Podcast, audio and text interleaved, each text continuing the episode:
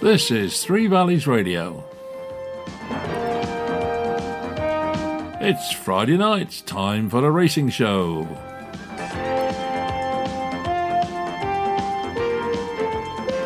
We've got it all top tipsters, top trainers, top jockeys, plus all the news.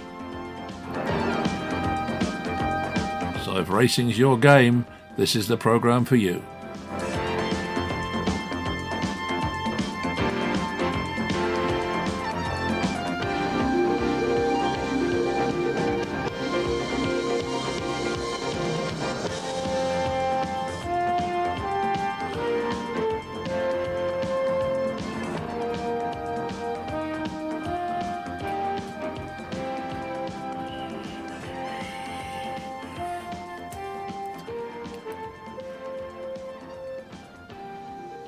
Good evening and welcome to this week's racing show. This is AD Hopper here as usual, and let's get stuck in straight away with some news from the race.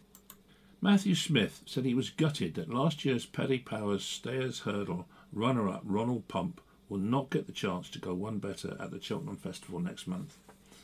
Ronald Pump, who finished two lengths behind Lisnagar Oscar last year, was as short as 12 to 1 with BoyleSports to claim the crown this time around but a splint in his front leg will rule him out of the race. Smith told the Racing Post on Monday he got a splint in his front leg and unfortunately he won't make Cheltenham. I'm obviously gutted as he'd been in the form of his life and was trained for the race all season. He might make it back in time for Punchestown, but we'll just have to see how he is in the coming weeks. It's just a little setback and not career threatening, but it's a shame it's happened now as we really were looking forward to bringing him back to Cheltenham. That's horses for you, and you just have to take it on the chin. He's been a star for us, and he'll be back.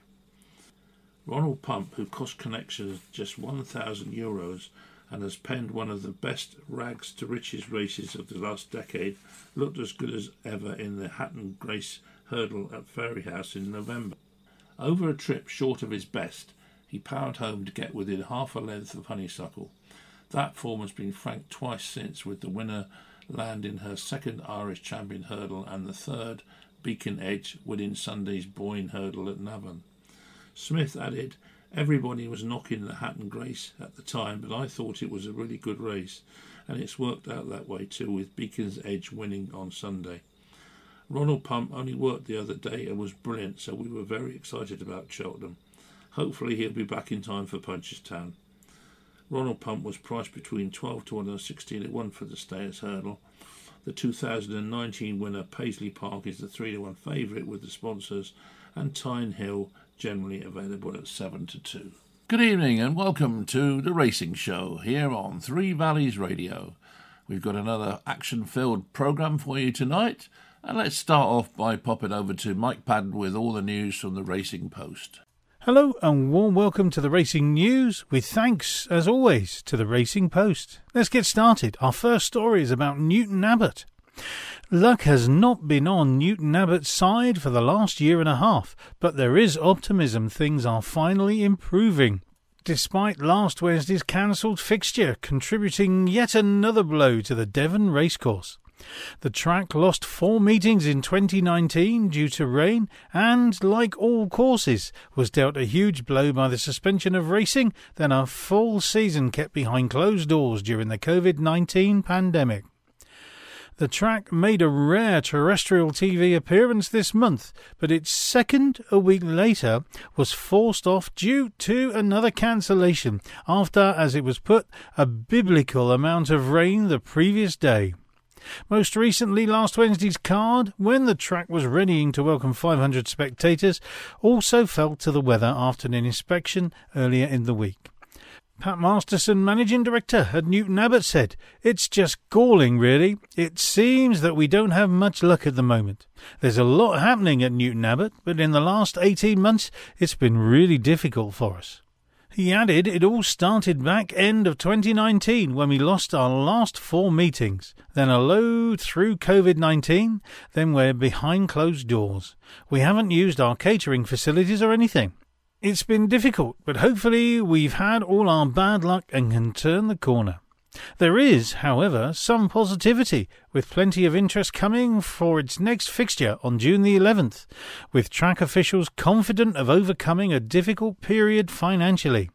Pat said, I've always got a plan. We've ridden through some difficulties, and he added, We don't like this situation, but we always have a plan, and I'm still confident. We've got a lot of interest in people wanting tickets and hospitality and everything else. It's onward and upwards, he added. Now, our next report from the Racing Post moves us to Ireland. A government announcement this Friday on the next phase of Ireland's national reopening could shed light on the timeline for spectators to attend racecourse trial events, with Horse Racing Ireland Chief Executive Brian Kavanagh stressing that Irish racing is eager to be involved. A report from Ireland's national broadcaster RTE suggested that the public could return to sporting events by the end of June, with the possibility for small crowds at fixtures including at all Ireland Gaelic games, League of Ireland football fixtures, rugby, and other sports, including athletics and golf. There was no specific reference to horse racing in the report, but Kavanagh does not believe that should be taken as a concern and is focused on the government's announcement later this week. He said, We've submitted proposals and expressed a strong interest to be involved in trials to the Department of Agriculture. He added, hopefully, there seems to be some positive indications that things are starting to move, and we would hope to be a part of that. We would make the point that racecourses are probably the widest open spaces of any sporting venue that you'll come across. The trial events will start small with a capacity of just 5% of stadiums, according to the RTE report, although the outdoor nature of race meetings could potentially enhance the case for greater crowds. If these pilots are successful, events would reportedly scale up gradually and could see a return to 30% capacity in large stadiums later in the summer. Kavanagh, who would not speculate on whether Friday's announcement would yield news concerning the return of owners to Irish tracks, said, I think the first thing is that these would be entirely outdoor events. The capacity of racecourses includes internal as well as external, so we'd look and work that through. He added, It's a question of a trial in advance of a more general sort of opening for mass gatherings to find out the issues that are there. He also said, We've built up a lot of experience with the meetings we've run. We know the key issues and vulnerabilities. We've had over 400 fixtures run, and there hasn't been really a single COVID event arising from them, so we're proud of that, he said. Courses in England can currently accommodate up to 4,000 people or 50% of capacity, whichever is smaller. Some more news now from Racing Post. Jane Chapple-Hyam has confirmed it is all systems go for Saffron Beach to take her place in the Cazoo Oaks at Epsom next week after a racecourse gallop on the track on Monday. Saffron Beach, second in the thousand guineas behind Mother Earth, worked over a mile under Adam Kirby as part of a morning of gallops for Oaks and Derby hopefuls in her first racecourse experience away from Newmarket, having raced exclusively on the Rowley Mile in four starts. Her connections were pleased with how she handled her first experience of the unique camber of Epsom and will bid to go one place better in her second classic for which she is a best priced 14 to 1. Chapple-Hyam said, She's going for the Oaks. We are all getting excited for next week. Let's go and do our best. She added it was the first time she's ever travelled beyond Newmarket. There was an accident on the M25 and she had to stand in her box for 45 minutes, so that was good practice for travelling. Adding it was a good experience and she took it in well. Adam was pleased with the way she handled Tattenham Corner and the straight, and she was nice and balanced. The ground was a bit heavy today, so we just did a strong canter. She handles any ground, so it should be no issue, whatever it is, next week. Now, our next headline from the Racing Post Cazoo Oaks entries and betting. Saffron Beach's Oaks participation means Kirby will have fancied rides in both classics after he was confirmed to ride John Leeper in the Derby last week, another who had a first experience of Epsom's undulations at the Gallops morning. Chapple-Hyam added, I reckon there's got to be a Kirby each way Oaks and Derby double. A lot of people will having five pounds each way on it. He grafts hard and is always in the car back and forth, especially in the winter months, so he deserves a crack at them. Cazoo Derby contender one ruler, Charlie Appleby, and Oaks entry Ocean Road, Hugo Palmer, were others to gallop at Epsom, as was Pretty Polly Stakes winner Mystery Angel, George Boughey, who needs to be supplemented if she is to run in the Fillies Classic. Clerk of the course, Andrew Cooper, is hopeful the two day fixture will take place on ground no slower than good, despite the heavy rainfall. The track has been hit with 75 millimetres of rainfall in May, but drier weather with a rise in temperature is forecast ahead of the meeting on June the 4th and 5th. He said, It's been a wet month for us, but it means we have no immediate need to be irrigating. Nature is taking care of that, and things are coming along nicely. No, in Epsom, if it is dry for a couple of days, it'll be close to good to soft. He added, You can never be extremely confident, but there's every chance of the meeting taking place on ground no slower than good. It's still a long way out, but if it were to stay dry for the rest of this week, you'd be on good ground at some point, I can guarantee it. Annual members, hospitality, and paying spectators will make up the 4,000 crowd on both days, but Cooper confirmed public access to the downs in the middle of the track would be closed off again. He said, We've got all the necessary approvals and there will be a secure fence line again. Hopefully, 2022 will be a different ball game. It was a very strange derby last year, he said, but we were pleased to stage it at its rightful home in difficult circumstances. He added, It's great to get a level of crowd back. Getting ripples of applause coming back into the winner's enclosure will give it such a lift. Well, that was Mike Padden with a few snippets from the Racing Post. And now let's find out where you can go racing this weekend. Right, well, to start, there are seven races over the jumps at Cartmel with a 105 start, seven races at Haydock over the flat with a 115 start, six races over the jumps at Punchestown in Ireland with a 120 start, seven races on the flat at Beverley with a 130 start, seven races on the flat at Chester with a 205 start, seven races on the flat at Catterick with a 2.30 start, and seven races over the jumps at Ffos with a 5.30 start, and seven races on the flat at Salisbury with a 5.40 start. You can also go racing at Eagle Farm in Australia and Belmont Park in USA if you feel inclined. Well, now it's time to catch up with the Sporting Life's Simon Holt with his in depth look at the last few weeks' racing and what's coming up with the Derby. Well, good morning, Simon. Uh, good of you to join us on the show again. Um, we've had a busy few weeks with the, the 1,000 guineas, 2,000 guineas, both here and in uh, Ireland. And of course, we're all heading towards the uh, the Derby now, I suppose, and the Derby trials and what have you. Um, what have you made of it so far? Well, it's always a fascinating time of the year Adrian. I think when you're you're trying to put the jigsaw together, really, and trying to uh, just uh, uh, assess what are, what are going to be the stars. You know, what is going to be that horse that makes that huge breakthrough on Derby Day, or what filly in the Oaks? And mm. we've had a lot of clues, and it's just a question of trying to sort them out. Um, the 2,000 guineas was a bit of a bunch finish uh, won by Poetic Flare, who's now running three classics, which is fairly remarkable. Uh, he, he then went on to look a little bit unlucky in running in the French Guineas, and then ran very well behind his stable companion Mac Swiney in the Irish Guineas last weekend. Yeah. And Mother Earth, she won the 1,000 Guineas, but then she was beaten in the French Guineas. So that was right at the beginning of the month, and after that, it was it was really uh, a question of all the trials. Um, Mark Basilica uh, winning the French Guineas. Uh, he's a very serious horse, I think, but probably not one for the. Um, he's going to be more around a mile, probably the French French uh, Derby. I would have thought the uh, Prix du Jockey Club for him. Yeah. Apart from that, lots of trials at Chester and, and York and, and, and other good races at Lingfield as well. Um, so interesting stuff. Absolutely, yeah, and and you know, having seen all of, of these trials, uh, you know, from a Derby point of view, what what stands out from from your point of view? Well, I think the bookmakers are quite right to have Bolshoi Ballet at the top of the market.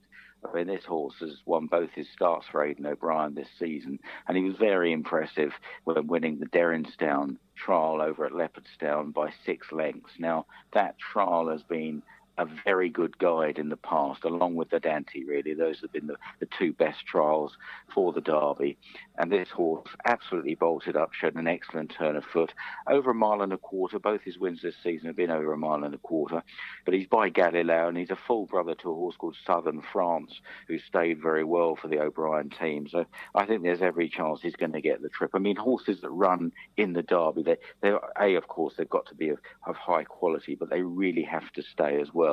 Um, the, the weather is a little bit of a question at the moment because it's so, so wet, isn't it, all over Yeah, the country, and yeah. we don't really know what the ground's going to be at, at Epsom. I mean, it does drain very well, but I think he's the he's the rightful favourite on form, and his stable companion, High Definition, who made a beloved international debut in the in the Dante. I think he's an interesting one because uh, I, he'd had a few uh, hold-ups before York, and he was staying on strongly at the finish, and he is held in very high. regard. I mean, two wins last season where where he won, he, he was just staying, staying.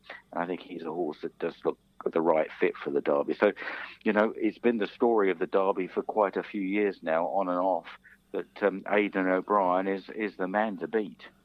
I was just going to say that it doesn't seem as though some of our sort of expected top notchers, like uh, the Gosdens, obviously, um, Sir Michael Stoute, Haggas, um, certainly John Gosden's team don't. In, I mean, I'm not an expert on this, but they don't seem to be running quite as well as they normally do. Would you say that was the case? Well, I think John Gosden has actually admitted that he's, he's, his three-year-olds are a little bit um, below par this year. He hasn't really got um, too many superstars. I mean, he's got Palace Pier. That's an older horse who won the Lockinge. Will probably go on to, to the Queen Anne at Royal Ascot. But um, he's admitted that he's probably a bit short of stars, and uh, none of them have really come through with regard to the Derby or the Oaks. Um, it, it's been the story of the horse racing scene in the last couple of months now, Britain, Ireland, and Ireland have absolutely dominated everywhere. And at this stage, they have a very powerful hand in the Derby because third in the market in the Derby is last weekend's Irish Guineas winner Mac Swiney, trained by Jim Bolger. Yeah. He's a six to one chance, and uh, and then you've got British trained runners like Hurricane Lane who won the Dante, a little bit workmanlike perhaps. John Leeper won a, a listed race at uh, Newmarket, uh, named after the late John Dunlop, and Mohaafeth, who who won a small race very easily at Newmarket. Hard to, hard to know what to make of that. And Third Realm, who won the Lingfield Derby trial. He's a possibility, I think, at 14 to 1. He handled the course at Lingfield very well. He could run well in the Derby, but, but whether he's up to the level of Bo- Bolshoi Ballet, High Definition, and Mac Swiney, the top Irish challengers, I think that remains to be seen. What about William Haggas? Has he got any sort of dark horses that could suddenly uh, appear on the scene? Do you think? At the moment, his best horse would probably be Al Aasy, who's uh, running in the um, Coronation Cup. But Mohaafeth is trained by William Haggas, and he's an eight to one chance for the Derby. It's just he, he absolutely cantered up in that race at uh, Newmarket. But I'm pretty sure that at least one of his rivals didn't give his running. And Haggas is a little bit concerned about the weather and, and says that the horse won't run if it's if the go- going's too soft. I mean, it takes a lot of rain to make Epsom soft, but they are a little bit concerned about that. Um, and the Oaks, you see, again, you've got Aidan O'Brien at, at the moment, you know, looking in a dominant position with Santa Barbara, who ran promisingly in the 1,000 guineas for a very lightly raced filly. She's very highly regarded, beautifully bred. She's the favourite. And Snowfall, who won the Musidora Stakes at York, well, she's the second favourite, both trained by Aidan O'Brien. And then you've got the British contenders, all at bigger prices. Uh, I thought Zeyaadah might be an interesting one. Was second in the uh, Cheshire Oaks behind Dubai Fountain. Didn't get the best of runs and stayed on well. Uh, trained by Roger Varian. I think she's a possibility. And uh, Saffron Beach, who was a runner-up in the 1,000 guineas behind Mother Earth, well, she's going for the Oaks, and uh, she's got to get the trip, of course, but um, she shapes like she might do. What about Aidan O'Brien's sons? I mean, he's got sort of Joseph and Donnacha uh, now training. Uh, have they got any sort of, uh, you know, expected runners in the Derby? Well, not not amongst the um, the top uh, few horses in the list of um, in the anti-post lists at this stage. Uh, they've both done extremely well. I mean, in his first season, uh, Donnacha won the uh, Prix de Diane with uh, Fancy Blue. That was a remarkable performance uh, for a rookie trainer. And Joseph O'Brien, of course, has also had a phenomenal start to his training career. I say start; he's been training for a few years now, but um, to win the races he's been winning, um, the Melbourne Cup and many other big races across the world, has been quite spectacular. They're a remarkable family; they really are. And uh, they are blessed, of course, to have great support from the Coolmore stud. Um, they have the, the best of thoroughbreds, really, the best bred thoroughbreds around. But uh, you've still got to deliver. And I've always yeah. thought over the years that uh, with Aidan O'Brien, you know, it's, he's had a, you know, it's, it's just phenomenal the, the races he's won, the classics he's won.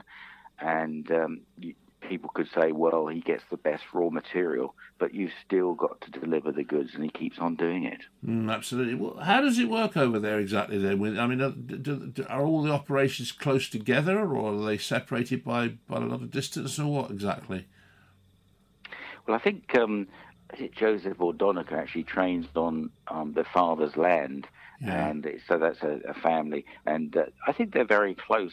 As regards to how the how the horses are selected, who goes where. Well, I'm not sure how that works, but um, Joseph O'Brien has brought in new owners, and uh, and you know it's just not not only Coolmore, and he needed to do that yeah. to um, to make an impression. But uh, it's a remarkable story. There'll be a, a great book uh, about the uh, family O'Brien one day. In fact, I'm a bit surprised it hasn't already been written.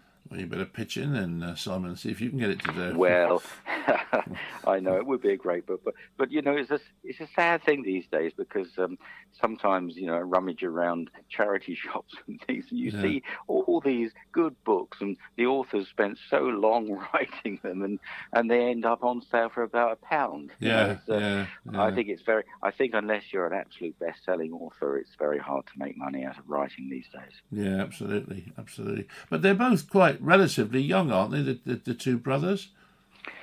Well, absolutely. I mean, Joseph was um, and Donnacha. They were both excellent riders. Uh, both retired relatively early. I mean, they're quite both quite tall, so yeah. the weight was an issue for both of them.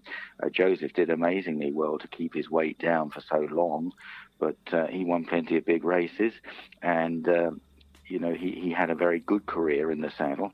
But he's uh, promising to become an even better trainer, and uh, he's got a good team going over there. And uh, as I say, has has been winning uh, you know so many big races. But just if you look at ahead at the Derby and the Oaks, and even the Coronation Cup, in which um, Aidan O'Brien could have Japan, he could run Love. Um, there's Mogul and Armory and Broome, who's been running very well. He's got all the powers. At this stage of the season, it's um, it's uh, O'Brien Senior that seems to hold all the aces. And of course, not long after the Derby, we've got Royal Ascot coming up in the uh, background. Yes, well, uh, of course, uh, that comes just a few weeks after the Derby, and uh, I mentioned Palace Pier earlier. I mean, he, he was a very impressive winner of the Lockinge Stakes at Newbury. I think it's uh, pretty undisputed that he's the, the leading miler, and um, he will take a lot of beating in the Queen Anne Stakes. That is, if they don't step him up in distance. It has been talked about that uh, he might go a bit further. Uh, he could run in the Prince of Wales' Stakes as an alternative. But uh, while he's so good at a mile, it, it seems a little bit. Um, of a risk to to try him over further in case he didn't get it. An extra two furlongs is quite a lot, and he's just so effective at the mile. Maybe they will later in the season, but um, until he's beaten and exposed over the mile, then I'm sure that they'll stick to that distance. But he's going to be one of the stars of Royal Ascot, and we've got Stradivarius, of course, going for another Gold Cup. Um, could be up against a decent horse at Mark Johnston's own Subjectivist, who won in Dubai earlier in the uh, year in very good style. But he's going to be one of the stars of Royal Ascot as well. And we've got all these two rolls coming through, and there was just one, I think it was yesterday up at Wolverhampton, was called. Uh, let me just see, I think it's called Hello You, was incredibly impressive uh, at Wolverhampton. Absolutely bolted up, trained by Ralph Beckett, a daughter of Invincible Spirit, uh, won by six and a half lengths over six furlongs. So uh, she's bound to have a go at Royal Ascot, probably in the Albany Stakes. And uh, that new trainer, George Boughey, has been going great guns with his two-year-olds. He's got a lot of nice two-year-olds. And one I particularly like is Novello, who won the Lily Agnes Stakes at Chester earlier in the month. I think he's going to run now in the National Stakes at Sandown and then could go on to Royal Ascot. So uh, there's a, a, lot to look forward to, Adrian. Absolutely, Simon. Well, look, thanks for that. But I'm not going to let you go just yet. I just want, before you finish, what's your tip for the Derby? Well, at this stage, I, I think I would probably have a little bit each way on third realm but 14 to 1. Uh, I just can't see a lot of value in Bolshoi Ballet or high definition 2 to 1, 4 to 1. But I, I, I, I, suppose deep down, I think that they may well have a bit of a class edge. But a third round one pretty nicely at Lingfield. Beat a, a horse of Godolphin's called Adayar, who'd shaped very well first time out this season. I think at 14 to 1. He handled the bend very well at Lingfield. I think he'll definitely handle the track well. And uh, he could be a, a decent each way bet. Excellent. Thank you very much, Simon. You heard it here first. Third realm for the Derby for Simon Holt.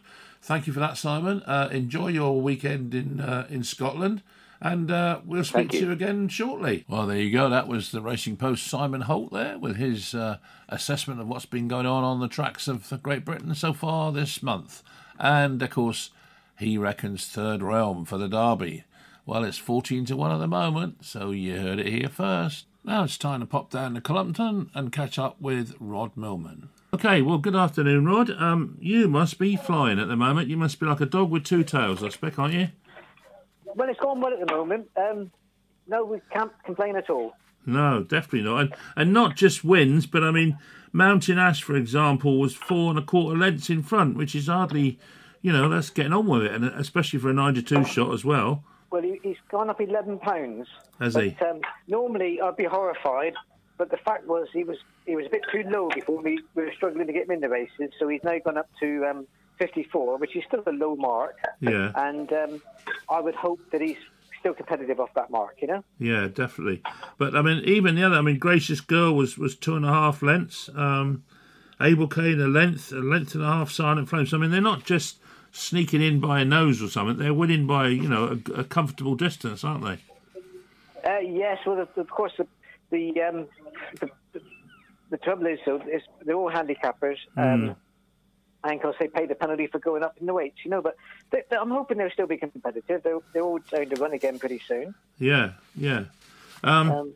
I, I don't like resting horses in form. no, no. Well, I'm sure you don't. But um, but looking, I mean, you've got one today now at Sandown, Cool Cat. What chance has that got? Uh, very competitive race, um, but he's, he's, he's a nice horse. He should run well.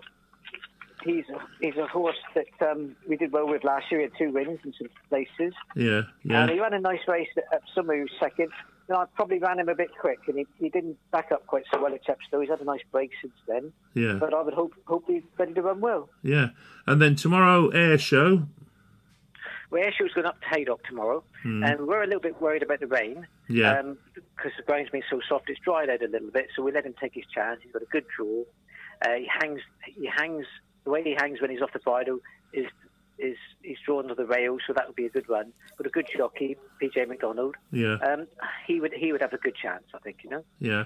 But then Saturday you, you you're going to be stretched a bit. I think you've got one at Chester, uh, if assuming they all run, of course. Yeah, we've got uh, one at Chester. We, well, they all run. Um, yeah. We've got um, Crazy, Crazy Luck goes to Chester. Um, it's a big disadvantage if you're drawn too far from the wing. We're five or eleven, yeah. which um, isn't isn't too bad because if you miss a break, you can still get in a little bit. Whereas if you miss a break and you're drawn one, you've got no chance. Mm, no, so um, now she's she's in good form. She only just beaten last time at Windsor, and um, I'd expect her to run a big race. We've got Johnny John Egan on her. Yeah, and, and then, then we then we're down to Salisbury. Salisbury. I've got a busy day there. Yeah. Um, I've got Amazon Dream. He's in the first race. Uh, nice horse. This is his prep run for Ascot. Right. Um, he would like faster ground, ideally, but the race falls in well to be a prep for Ascot. Mm. Um, he's favourite. He should run a good race, you know. Yeah. Jockey. But he is a better horse. He is a better uh, jockey. Uh, Robert Havlin. Right. And then um, top time, handy talk. What about those two? Well, top time, he would prefer faster ground. There's only six runners, and Mm. he's well drawn, so he's got a chance. Yeah, Andy Talk has got Saffie Osborne, who's one of the best claimers in the country at the moment. yeah. Um, he's taken five off him, and he wouldn't do without a chance. And And then, then she's she rides top time as well, right, so right. gives him more- give him more a chance.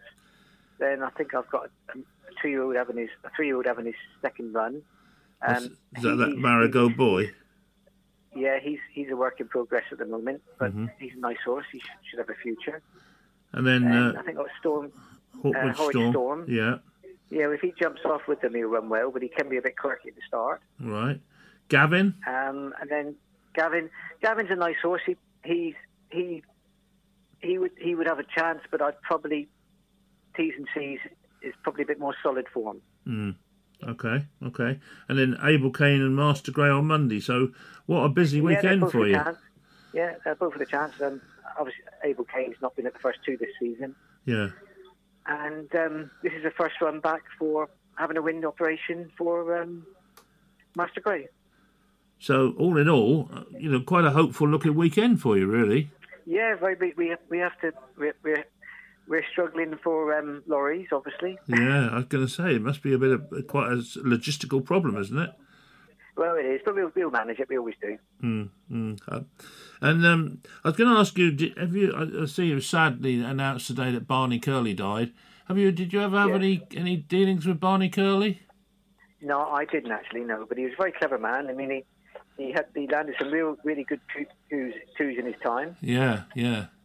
Um, And what a way, what a way to do it though, to block off the phone so they couldn't get to the bookers. I thought that was well, great. there we are. You see, there, there we are. That's just, and you know what? His previous his previous um, his previous job was a was a trainee priest. Yeah, obviously had no scruples then, did he? well, there you are. You see, there you are. You know, yeah. very no. rarely ever see a thin priest. Do you? No, no, well, that's true enough. That's true enough. Anyway, all these priests, all, all these priests that, that have a have a um, live in third world countries where everyone else is starving. They always look well, don't they? Oh, yeah, yeah, they do tend to, don't they? That's true enough. But I see, looking at the looking at the racing post thing with um, you know the runners and riders on, it says that seventy three percent of your horses are running to form in the last fourteen days. Well, that pretty much sums it up, doesn't? it? Yeah, I mean, you know, it's um, no, we're very pleased, really, very very pleased. Yeah, no, and I mean, bit of sunshine now and the horses back. That can't do any harm, can it? No, not at all, not at all. No, excellent. Well, look, Rod, thanks very much for joining us. Have a super Okay, weekend. pleasure. I should be keeping an eye on them for sure, and um, hopefully filling my right. boots as well. you never know. Okay, Okay, Rod. Speak much. to you next week, then. Thank you very much indeed. Bye-bye. Cheers. Bye bye. Well, that was Cullompton trainer Rod Millman, absolutely on the crest of a wave at the moment. You heard what he had to say about his horses. He's got several out over the weekend at both Salisbury and uh, Haydock. So uh, you have been told, and you heard it here first. Now we're going to pop up to Lambourn and catch up with another up and coming flying trainer, and that's Tom Ward. Okay, Tom. Good evening, sir. How are you today? Very well. How are you? Yeah, well, no, I'm not too good because uh, I support Manchester United, and as you probably know, they lost last night, and the goalkeeper was pathetic. But anyway, enough of that. We're supposed to be talking about horses, not football. So, um, Beauty Stone ran very well last week. She did. No, she's um she's Im- improving all the time. Um, I've given her plenty of time. She's a four-year-old now, so she's really starting to come to herself. And like I say, she's won four on the bounce, and she still looks like she's got plenty uh, up her sleeve. So yeah, very happy with her, and hopefully there'll be a lot more to come from her towards the end of the season. Uh, Are you going to give her a bit of a rest now, judging by that? What you say about the, the end of the season, or what? Yeah, just to, she, she doesn't want the ground too quick, and I think we're due a bit of dry weather, so I'd say she'll be one we might just give a little bit of a break now and, and hopefully get her ready for when the rain comes back in sort of, sort of autumn time or end of the summer. Well, let's hope we have a good summer anyway, because this weather's been dire, isn't it, lately? But Um, but, uh, it looks, looks pretty good now. I'd say it's going to dry out yeah, rapidly in the next few weeks. That's right. Um, Saturday, you've got a, a few, a couple running Saturday, and one, two, well, quite a few on Monday as well. So let, let's talk about Yeah. Saturdays first. Capote, Capote's Dream. Capotti's dream. He's, he's been uh, he's been great. We bought him out of Ireland um, in October, and he's so far he's run four times for us and won three of them, and was second on his other start. Um, he's he was a horse that we sort of bought as sort of seven furlong miler, but he shows a lot more speed. So we we we think he's more of a sprinter now. Um, so we've trained him as a sprinter, and he's quite sort of untapped as a sprinter. So I'm hoping there's quite a little bit more improvement in him. Um, he's favourite on Saturday, so he should be should be thereabouts, and the ground already suits. So Hmm. yeah, hopefully, um, hopefully it'll it'll be the right right race for him. What sort of tactics do you have to do when you've got a horse that you thought was a miler or say or whatever, and you suddenly find that it's more suited to being a, a sprinter? How do you change the training techniques?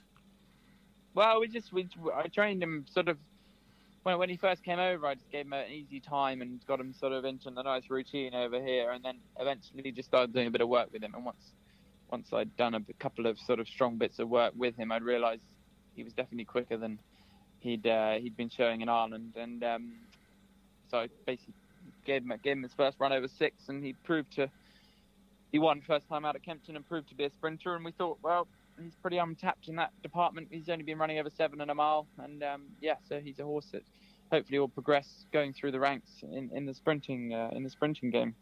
Do you ride them yourself during the training process, or do you leave it all to your staff?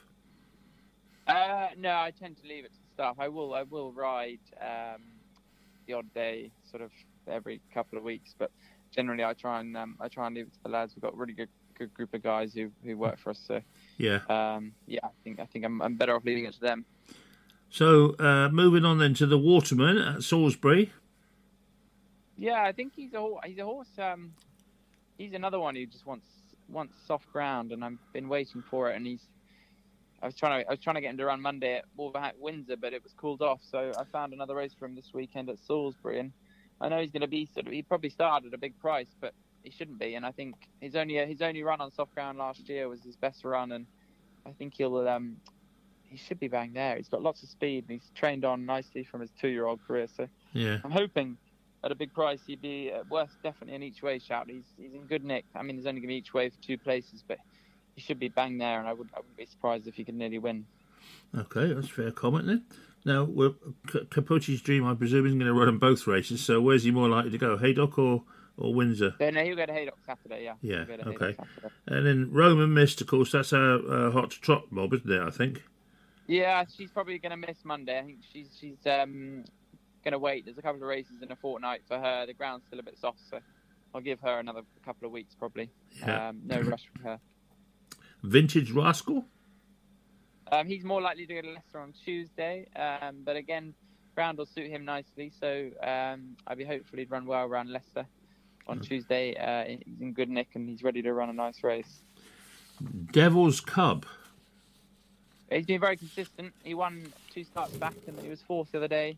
Uh, again, he wants the soft ground, so I'm trying to get another run into him whilst it's whilst it is soft before that changes. Um, but yeah, look, he's in very good form, and I'd hope that he would uh, he would run well again. It's a big step up in grade for him, so he might struggle to get his head in front, but he should be there thereabouts. So basically, it sounds from what you're saying is that uh, most of these could well be worth an each way bet then, depending on the yeah, price, exactly. I suppose. I mean, they're all, they're all in good they're all in good shape, and hopefully, like I say, they can uh, pull their fingers out and, uh, and and do the job for us. No, they're in good form, so that's the key is trying to keep them keep them in that way and hope that they can uh, get their head in front on the line. Yeah, absolutely. How much time does it take then, Tom, to, um, you know, you, you, you've got loads of, uh, I know there's a book that goes around in there with all the races in it, but how long does it take you to sort of decide which race to run the, the horses in? Because presumably there are several of a similar nature or similar distance that you, you could put them in. I mean, what what is the sort of deciding factor that says, yeah, I think we'll go for Windsor this week or, or whatever? Well, there's obviously you you can enter in a couple of races. Um, ideally, you look for well, they say you should keep yourself in the best company and your horses in the worst. So you've Yeah. got to try and keep probably um, if you make a couple of entries, get a good idea on what's going to run where and see what the, the form horses are doing and, and see which is the weakest race ideally. Um, and then obviously ground's another another issue as well, depending on what they like, uh, what preference they have. So yeah, you sort of put them all together. It's sort of a lot to do with what the actual race is and also what the uh, what the ground is. Yeah, yeah. But all, all things being equal, things are going, you know, reasonably well for you at the moment. Yeah, we've had a good year. Yeah, we've had we've had more more winners already than last year, which is great. And we're only sort of in May, and we've won about the same amount of prize money. So no, the horses are in really good nick, and long may it continue. Yes, absolutely. Well, I should be waiting to. Um, I'm coming to Salisbury. I think on the eighth of uh, eighth of June. So um, hopefully, I might well either go to Lambourn first and pick up Colin, uh, and then come. You know, so we might well pop in and see you. But I'll let you know nearer the time. I won't just arrive because I'm sure that's. Uh, No, do that. That'd be great. Yeah, you know, definitely. be nice to meet you and see see the horses and see the yard and one thing and another. Um, now, Yeah, th- this next topic of conversation, I don't know whether you'll better co- whether you'll be without me sounding um, what's the word I'm looking for without me sounding uh, rude, but uh, Barney Curley, did you ever come across him on your travels? I never did. No, I never did. Um, he's obviously he's a character, and he's, he's, uh, Absolutely. he- everyone knows about him. But Yeah. I, no, I never, never, never came across him um, uh, personally. No. No, um, but I, I was reading about. I mean, what a, what a what a brilliant way to pull off a coup by making sure that the only phone box in town is is absolutely uh, you know you can't get in it sort of thing. I thought that was absolutely brilliant, especially to win he's two million pound. He's a very, he's obviously a very clever, was a very clever man, and he um, he knew exactly what he was doing, and Yeah, yeah, I mean he was, he was one of the old school, and I mean it was amazing, amazing some of the coups he, he pulled off, and and the results he got. Yeah, you, you gotta you gotta respect the guy who um, yeah for what he did, and like you say, it's not easy to get money off the bookmakers, and No. um, yeah, it's good, it's good when you can. yeah, yeah, absolutely. But uh, yeah, no, sad to see him go. I must admit, I do like a character like that. So, um, and, Yeah. and typically Irish as well, I suppose. The fact that he sort of, um, you know, stitched up the bookies. I mean, that's uh, no, it's brilliant, brilliant. I think. But uh, there we go. That's the key. Yeah, exactly. But look, Tom, thanks very much for joining us again, mate. Uh, really do appreciate problem it. And good luck for this lot of runners here. I'm hoping to see, uh, I think, a, a little bit of the hopper money might well be going down on some of these. So, because I've got you and uh, Rod Millman that come on the show, and he's he's absolutely flying at the moment as well. So, um, Uh, yeah, to have going two well. two um, two trainers that are both sort of flying is uh, is quite a bonus, really. So, yeah, no, exactly. long may Oh, it continue. Let's hope so. Keep our fingers crossed. Yeah, absolutely. well, th- thanks for the, today, mate. Appreciate that, and uh, we'll talk again next week, all being well. Perfect. Sounds good. Awesome. Thank you. Okay, thanks a lot, Tom. Speak to you soon, mate. Thanks. Thanks. Thanks. Bye bye. Cheers for now. Bye bye. And now it's time to catch up with the cheeky chucky himself. Of course, it's Colin Brown up at Lambourn. Well, good evening, Colin. How are you this evening? Very, very well. We've had a very, very wet patch, but all of a sudden the weather's starting to turn. There's a little bit of sunshine up here on the Berkshire Downs, and a lot of the fillies I noticed going out when I was over in Lambourn the last couple of days watching strings on the gallops. Um, have got a little twinkle in their eye and a little sheen to their coat now because you know the girls like a little bit of sun on their back. It's a bit like sort of taking your wife or your girlfriend off to the you know, Costa del wherever it might be, or Portugal, or somewhere nice and hot and sunny, you know. Yeah. And that's what the fillies like. So that's looking good. And, uh, you know, we've got plenty to look forward to in the next few weeks because we've got the Epsom Cazoo Oaks and Derby, which I shall be attending um, next Friday and Saturday. And we've also got some Royal Ascot coming up with 12,000 12,000 people soon. So things are looking okay. Yeah, jolly good. Okay then. So have you got some blooming winners? Because last week you were a little, little bit, a little bit David De Gea yesterday. You were. Oh, last week What I about- should say. What about the week before last? What happened the week before? I last? know we had ten winners before that week. That's what I'm saying. But Ah, but but uh, okay. as David De Gea, you weren't on your top form last week. So I think we need to um must do better this week. I think, don't you think? Okay, we will try. But if you sort of uh, last week and the week before, if you put them together, it's still about a sort of forty percent strike rate. so oh yeah, yeah, bad. yeah. No, I'm only winding you up, of course, and the listeners will know that. I don't take any winding up. I'll give you a winner at um, Cartmel. If any of your listeners have ever been to Cartmel, then well done. It's a cracking place to go. You can. There's a smashing restaurant in the town there. Really nice restaurant, but well known for um, something that you probably uh, frequent and really like, and that's sticky toffee pudding All with right, a bit yeah. of clotted cream. Yeah, yeah. Do you like that? Not the clotted cream, but I'd have the sticky toffee, toffee pudding. Ah, yeah, that's where they make it. So, um, yeah, great meeting at Cartmel. Um, one horse that stands out for me up there is Philip Hobbs' horse. It's a horse.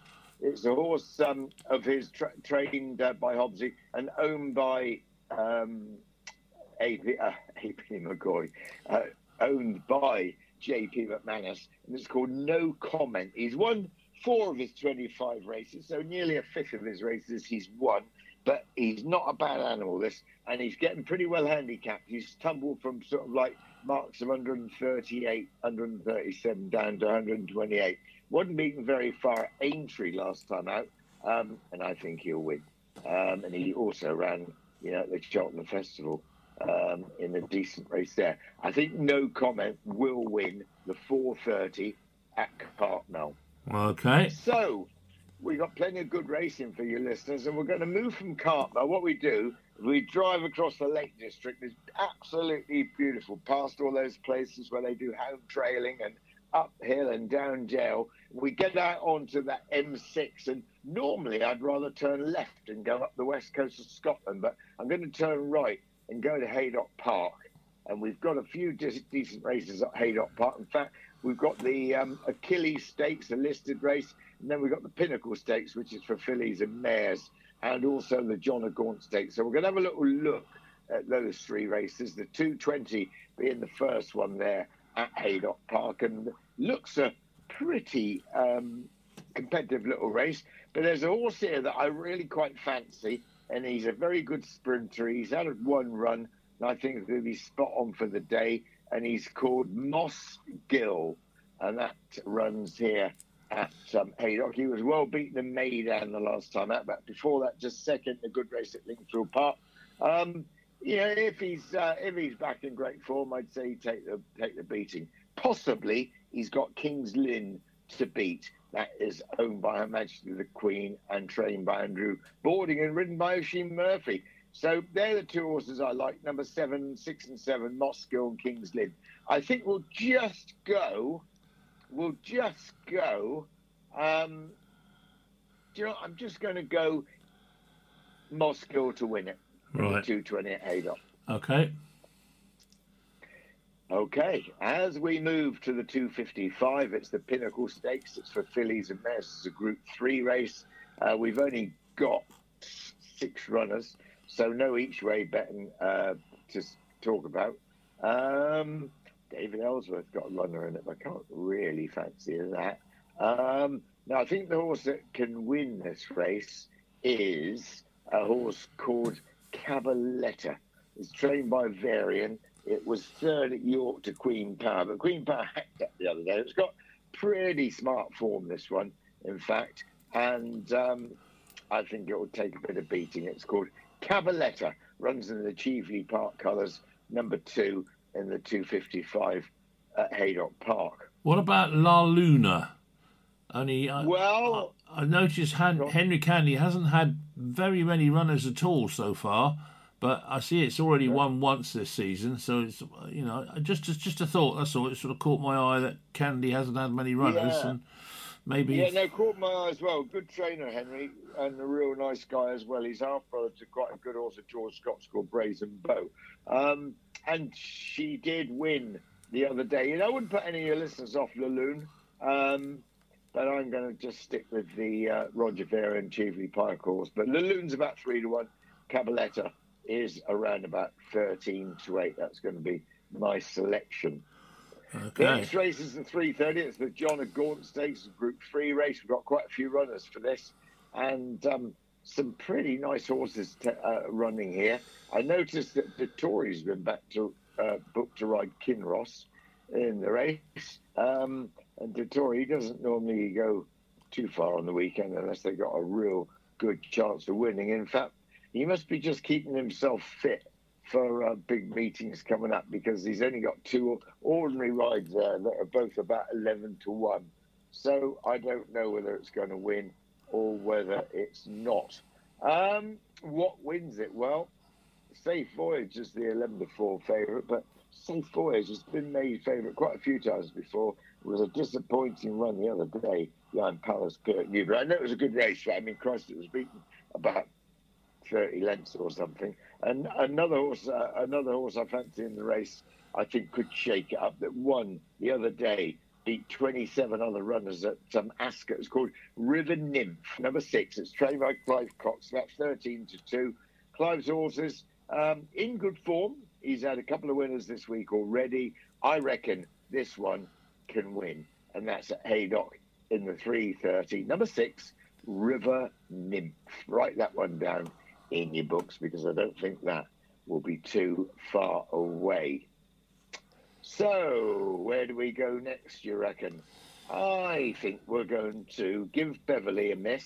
I think we're going to give Catterick a miss. And we're going to come on down um, from Haydock Park, down the M6. And before we get to those awful roadworks, we're going to swing off to the right and go to Chester. Have you ever been to Chester? Mm, I've been to Chester, the town, but I've not been to Chester races. Uh, why have you been in the town then? Uh, it was during the days, uh, my early days at uh, Yeovil Town, uh, when Chester was still Oh. in the conference, and we had to go and play Chester at Chester. Well, I'm blowed. I, I thought you were going to say maybe it was during the war. No, Um, no, I was only just born, just after the war, so uh, no. Yeah, but was that the first or the second? Cheeky git. Oh, dear, the great. second. Anyhow, Second World War. Okay, that's no problem. That is absolutely fine. Right. Uh, let's have a look. What wins um, at Chester? You need a bit of luck at Chester. You need to be drawn up the inside, uh, ish, uh, to be perfectly honest. And you do need a lot of luck. And the first race is a seven and a half furlong race. Probably not quite so important over seven and above, but it's quite important on most of the races, but certainly six, the five and six furlong races, you know, you need to be drawn a little bit um, near towards the inside. And um, there's a horse trained by Brian Meehan, and his horses are looking good. They're winning, called Tacitus. I think that might just win the first race there. Uh, as I say, Brian's horses are running okay. And um, Tacitus, second at Bath the other day, could win here with Martin Dwyer in the saddle. Um, as I say, you need a little bit of luck round here. Um, you really do. And it's fiercely competitive racing. It really is. But um, the horses, uh, you know, that, they, if they've been there before and had a bit of experience, quite often, you know, that's the way to go. And so if you're looking through the card, listeners, excuse me, um, you know, always be looking for horses that are uh, course, course, and distance winners. Now, in the um, in the 315, I always often have a look at. Uh, well, you've got Rod Millman's got horse called Crazy Luck, drawn five. You've got Tom Dascombe, who trains just up the road. He's got a horse called Cuban Breeze. It's drawn three. And um, Cuban Breeze ran quite a good race, won third of eight beyond show along last time at Chester. Um, and on that day, uh, it was drawn three as well. It just needed the run, I think. Um, but I think the form sort of worked out okay. The second horse has come out and run pretty well in a decent listed race at York. So I think Cuban Breeze won't be far away, but you probably know more about uh, a crazy luck. Second at Windsor the other day, beating half a length. What uh, what does Rodders think of this one? Well, Rodders is uh, you know good winner last night, nine to one, cool cat, and Yes. he's had six winners in the last what 13th 13th of May. So what's that? A seven. Uh, about in the last nine days, he's had six winners, absolutely flying at the moment. And uh, from what I can remember, you'll have to listen to the program because I recorded it yesterday. But I think he's fairly fairly boyish about that one for sure. All right. I think it's a real tricky race. This, and you know, for any of your punters that might have a uh, an account where they can do tricast, this is the sort of race where I sometimes, slick, you know, sling in a sort of 50p um, uh, reverse exacta tricast um, or forecast, and I would put Bayless in it, number three. Yeah. But number eight, Cuban Breeze, and number nine, Crazy Luck. And instead of calling that three tips, we're going to call it one. So if you do a reverse exacta combination with those three horses, um, that'll be six bets, and for a pound, it'll cost you 12 quid. for 50p across your six quid. And if they happen to be first and second in any order, two out of those three, then that's a winning bet. I love doing those in these sort of races. And I also like doing them at places like Royal Ascot because when I was last there, I did one of those bets. I think it cost me about a fiver and I won 110 quid. So um, it's just a good, good, fun bet to do, you know, and just sort of like uh, spread your spread your um, wings a little bit. 350 there at Chester. Blow your horn, something that you do a fair bit. Um, one at Newcastle and Chelmsford. Um, he's won two from eight races. What are you laughing about?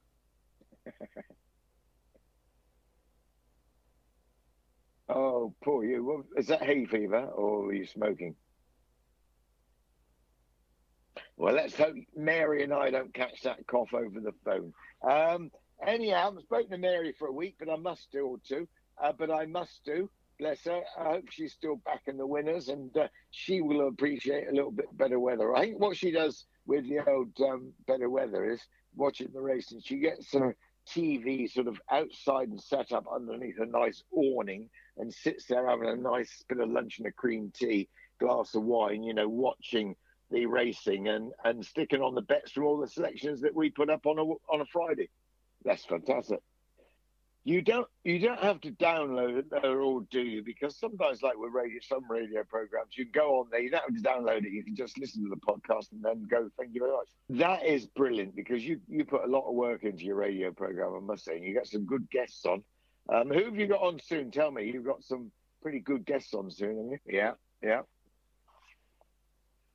Well, he'll be on soon. He'll be on soon. He'll be on soon. He's on holiday at the moment, but he will be on soon. He's just te- he's just texted me. Um, yeah, that's true.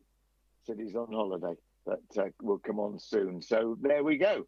Right, the two-year-old race here at Chester. I think Richard Hannon's two-year-old will win it. It's called El Shabil, and it was second at Newbury. A horse called Jukebox that I tipped up the other day that won about nine to one.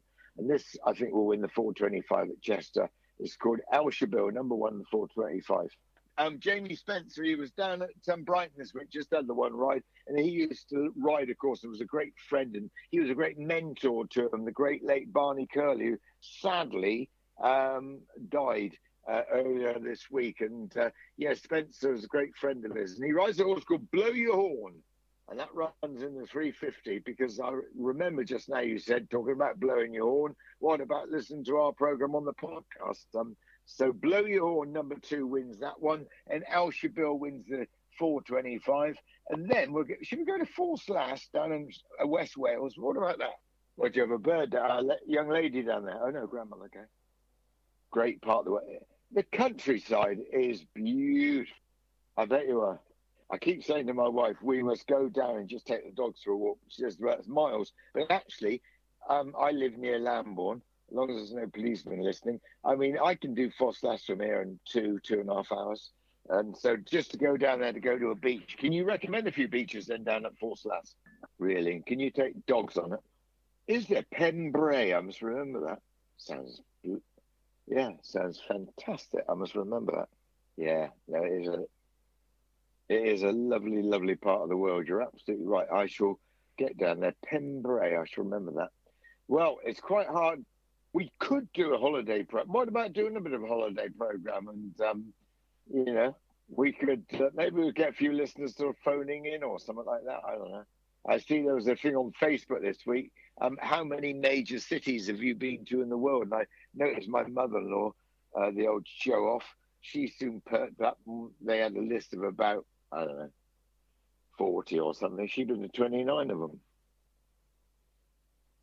Well travelled mother in law. Oh, yeah, we're going to Ffos Las. That's where we are. Um, right. Now, there's a very interesting horse running in at Ffos Las called uh, Disinherited Knight, number two, and it runs down there in the um, Ooh, 8.30. It's trained by Christian Williams. It's ridden by Nick Schofield. I don't know whether you got Nick on your program this week, but um, it's well bred. It's half brother It goes back to the family of Artifice, if people have got a long enough memory. It used to be trained by John Thorne, and uh, Philip Hobbs used to ride it many years ago. From the family of Amberleigh House, who won the Grand National, and there's a half brother horse called Black Anshan. And um, I, I, I, by Bolineric, there's a horse that um, could just take the final race there. Although you've got a horse called Nelson's Rock that's um, won a few races, point to points for the stable of um, of Colin Tizzard. And his horses are running quite well, aren't they, old Collins? So I, I don't know. It's yeah. Well, that's good. That's good. They needed to. So um, maybe they, he's turned the corner a little bit. But I'm going to go for that, the one that I just mentioned, Disinherited Knight, um, for a bit of fun. Right, let us enter um, top radio presenter, a hopper. Um, let's have a look at Salisbury, one of the tracks I love. Now, Salisbury, for the, your West Country listeners, although I'm sure you have listeners from all over the world, um, Salisbury, not far away from you lot, down there in the West. And what a great track it is, isn't it? Yeah, no, I've seen you there. I've always seen that. You're always very prominent at, Salisbury when I've seen you there. In fact, the last time you were right up in the first three in the dinner queue. no, it's yeah, you didn't miss the break. You were bang there, boom.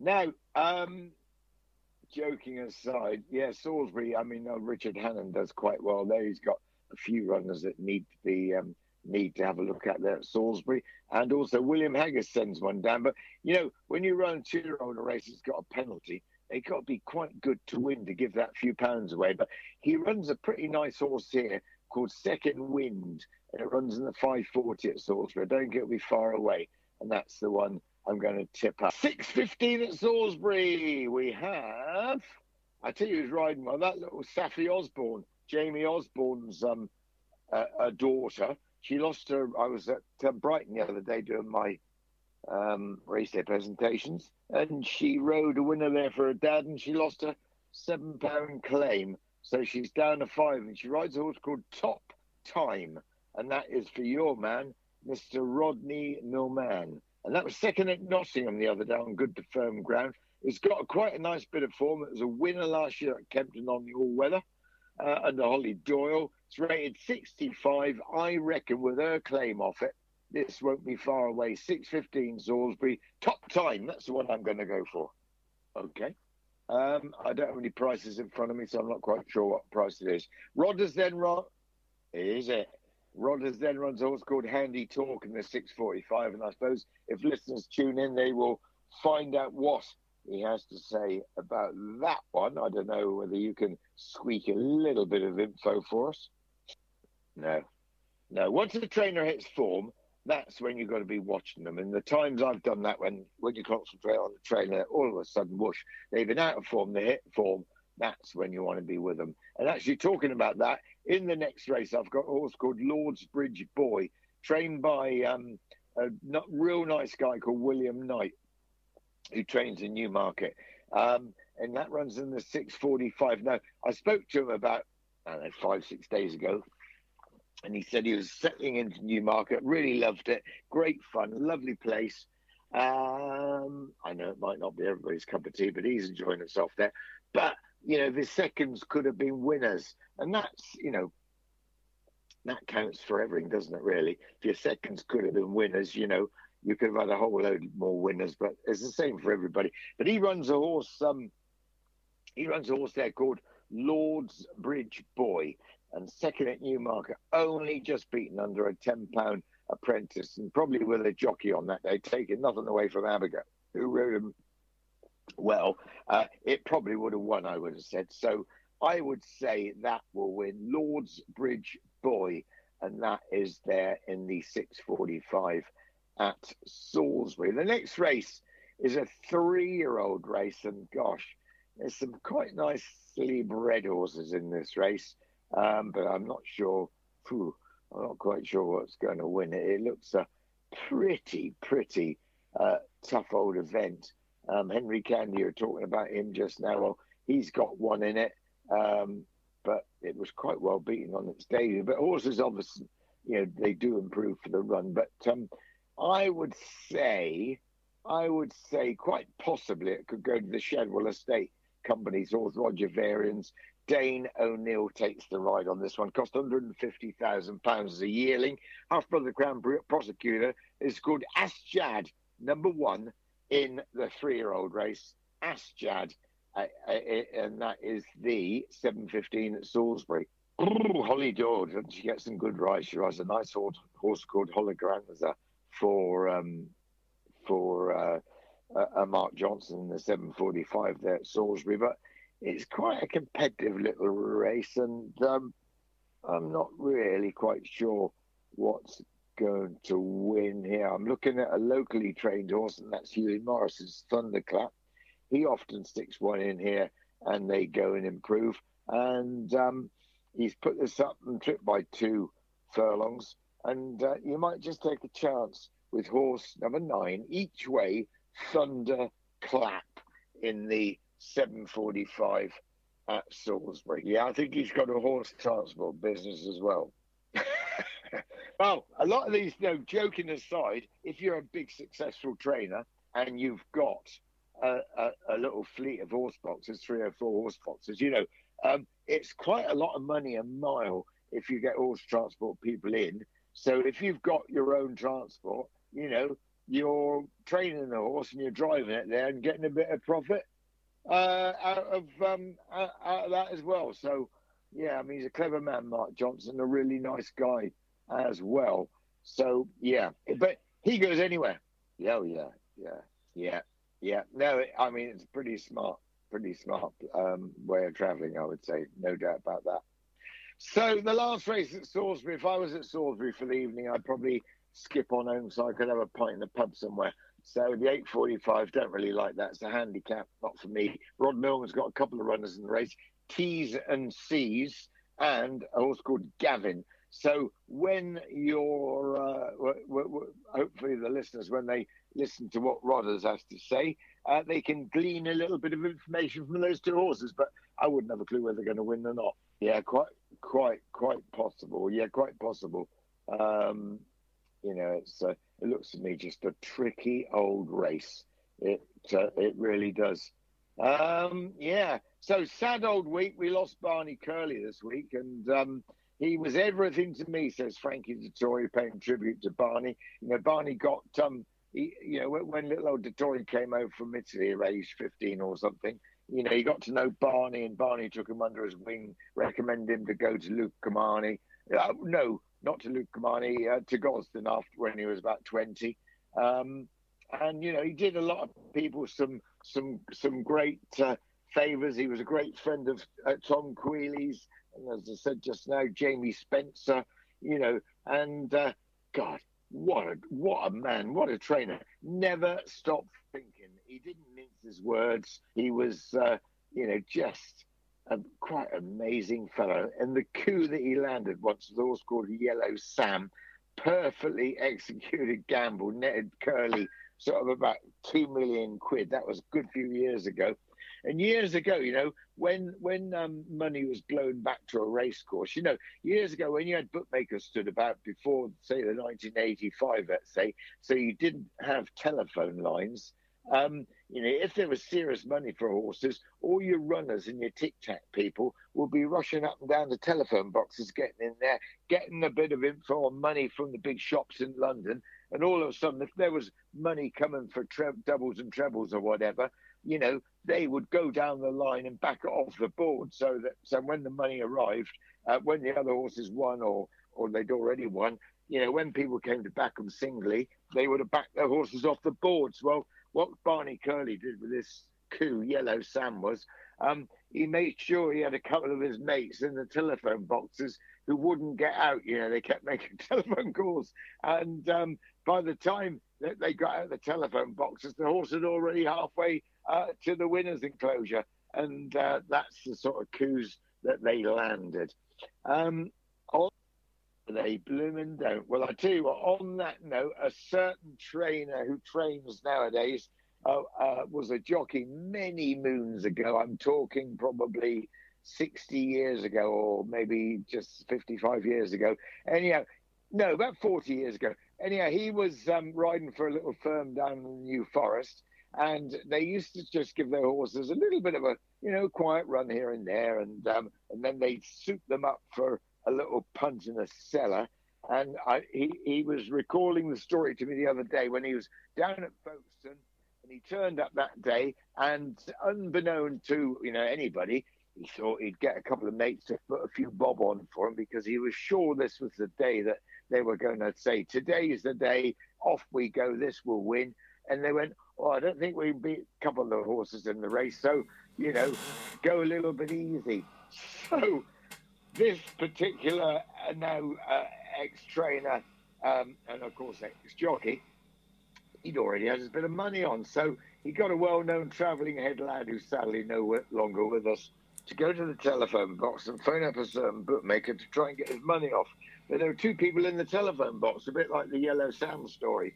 And he was waiting and waiting and waiting, and the jockey uh, delayed the start by making out his saddle was loose, and he loosened the girth, and had to retack it, and then the race was about 10 minutes late off, and his mate still couldn't get in the telephone box. So he's come round one circuit at. You had to come round three times. It wasn't folks, and it was Wye. Come round one circuit, still not in the telephone box. Came round the second circuit. His friend, who who now is a lovely, lovely guy, but he's sadly no longer with us, who was a led lad, still outside the telephone box. So he didn't have any time to think. He just thought, bugger, I think, I, ooh, excuse me, I better go. So off he went, gave it a kick in the belly, out went and won, and he nearly got hung by the owner and the trainer. Those are the days. Those are the days. Those are the days, certainly. Well, Colin, well done, mate. That's uh, 3, 6, 7, 8, 9, 10, 11, 12, 13, 14 this week. Oh, that's good. Well, that'll be a bit of fun. We can see a few, uh, see Def- if we can get a few winners. Absolutely, absolutely. Well, thanks very much for joining us again, as usual. And uh, yeah, lovely to speak to you, Adi, and uh, have a great weekend, listeners. It's a bank holiday weekend. My wife tells me I, I never look at things like that. I just think no. I'll be pleased to work on Monday. I don't need bank holiday Mondays off. One day is very much like another, isn't it? Absolutely. Yeah. okay, Colin. Thank you very much indeed for your time. Take it easy. Have a good weekend. Bye bye. Well, that was Colin Brown, of course, the cheeky chappy. It's time to catch up with Harlequin Racing's Dave Wilson. Now, Dave, what have you got for us this weekend? Hi, Adrian. Yeah, we've got a couple at Haydock, uh, one over at Chester, and three in the evening meeting at Salisbury for anyone that's going to be on their travels over there. Okay. So, uh, we'll uh, start with Haydock one. The first one's in the 220 race, horse called Tarboosh. Graham Lee takes a ride for Paul Midgley currently priced up at 13 to 2 with Bet365. We are paying three places at fifth of odds. Now, this fella's had 38 runs on the turf in all his career, and he's won 11 of them and been placed nine times. So he's got an over 50% strike rate of hitting the frame in his races that he completes in, and uh, obviously uh, he's coming in top rate in this race, and he's won on all types of going, from soft all the way through to good to firm.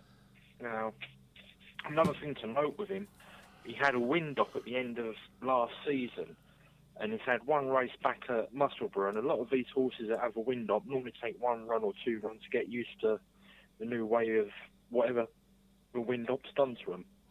Yeah. So, as I say, like it's he's had he's had the wind up he's got the strike rate and he's got a nice price there for an each way bet. So it's well worth having a small each way bet on him there in the first race in the 220 up at Haydock Tarboosh. Moving down the card to the 330, uh, this one's a knack of the day. It's called With Thanks. Going to be ridden by Tom Marquand, trained by William Haggas. Five runs on the card to date, three wins and two seconds. Very smart filly, who's already won a Group 3 out in Naas in Ireland by five lengths. And the horse that finished third in that race has gone on to run very well in a couple of Group Twos. So obviously the form line's there. And the other thing to note is in the, in this race, there's some question marks to be asked about the leaders in the betting market, and uh, obviously with thanks with the novice sort of profile it's got compared to the other ones, is obviously going to improve a lot, and uh, was priced up at seven to two with Bet three six five earlier And as I say, it's going to be our nap bet of the day. So Haydock 330 with thanks. Moving down to one at Chester in 425. Horse we tipped up two weeks ago, uh, Al Shipley. It was unraced then. Uh, Jim Crowley takes a ride for Richard Hannon. In that race, we backed it at 5 to 1 and 11 to 2, and it got backed all the way into 7 to 4 favourite. And it came third, but the, the thing to note is the stable's second string horse won the race. Now, when you get a, a horse being backed like that and they've got two in a race, they don't normally get them wrong. So, like, this horse has reappeared two weeks later. They must have been very upset or something must have gone wrong in the race for this horse. But he's out again. And as I say, like, he was back from 11 to 2, 5 to 1 into 7 to 4 favourite on his first ever debut run. He's had that behind him. He's got a bit of experience now and uh, he's priced up at around about 2 to 1 at the moment. So we shall have a look and see what we can get on him there. So Al Shipley in the 425 at Chester. Okay. Moving over to Salisbury, uh, three bets there at Salisbury for the evening for anyone that's going over there. The first one's in the 6:45 race, and it's called Biggles. Going to be ridden by Hector Crouch and trained by Ralph Beckett. He improved with every run, uh, winning two runs back as well at Kempton, and then he followed that up with uh, a very good second in a handicap up at Newmarket. He, he ran very green that day. He was hanging at the end of a race, but the thing to note was he was five lengths in front of the horse that finished third in that race. So obviously, there's a big step up from the winner and the second to the rest of the horses in that race, and like Biggle should be able to come out and win a, a nice little race up at Salisbury there.